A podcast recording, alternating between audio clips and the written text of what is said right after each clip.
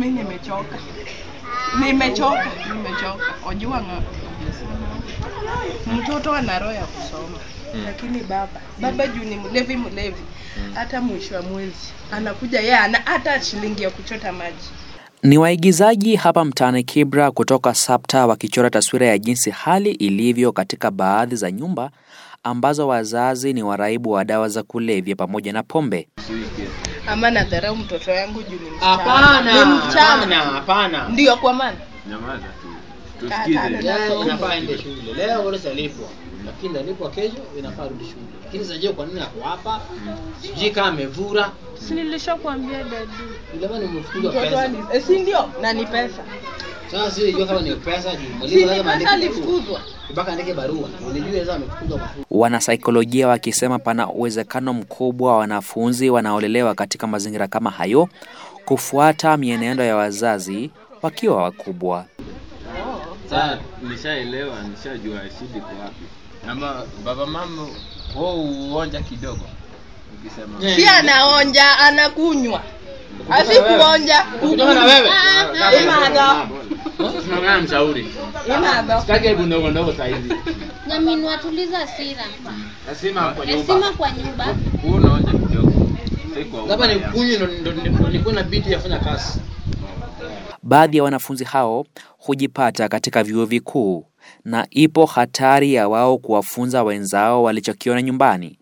Daktari Catherine Amulundu anafanya kazi katika chuo kikuu cha Nairobi kama mshauri wa wanafunzi wa chuo hicho. Uh, ukifika kwa hicho kituo kwanza tutakwambia wewe ujitambulishe kama wewe ni mwanafunzi.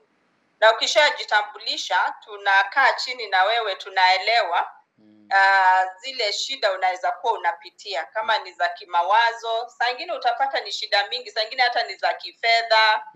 Saa ingine utapata ni mahusiano. Kuna ile wanafunzi wako na uhusiano saa ingine uhusiano wa kindani wa kimapenzi baina yao. Saa ingine ni mashida tu wametoka nazo nyumbani.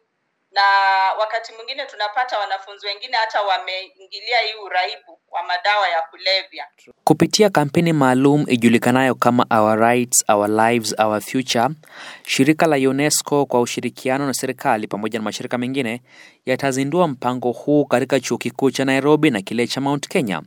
Mpango huo unapania kuhamasisha wanafunzi katika vyuo hivyo kuhusu afya yao na usawa wa kijinsia ili kupunguza nambari moja, idadi ya maambukizi ya virusi vya ukimwi, nambari mbili, visa vya mimba za utotoni, na tatu, dhuluma za kijinsia. hii project ita, ni ya muhimu sana itasaidia wanafunzi kwa sababu kitu ya kwanza Yes. tunawapatia ile masomo mafunzo kuhusu their rights haki yao Yes. haki yako kama mwanafunzi haki yako kama mwana youth uh, ni gani? So you get to know your rights.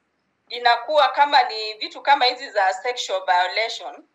Uh, ukikupata you know what to do. Kwa sababu tunapata wanafunzi wengi mtu anakuja anakuwa sexually violated lakini ajui anatakana akimbie hospitali.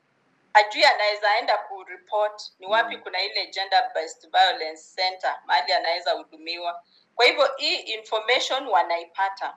Kama uko na shida kama hii ya uraibu wa madawa ya kulevya pia tunawapatia ile eh, ma, mawazo na masomo ujue effects zake ni gani ziko na adhari gani ukitumia na ni vipi unaweza kaa bila kutumia na ukawa uko sawa shuleni UNESCO itafadhili miradi ya ubunifu katika vyuo hivyo na vilevile kuchochea mabadiliko katika sera ili kuhakikisha wanafunzi pamoja na wafanyikazi wanatangamana katika mazingira huru.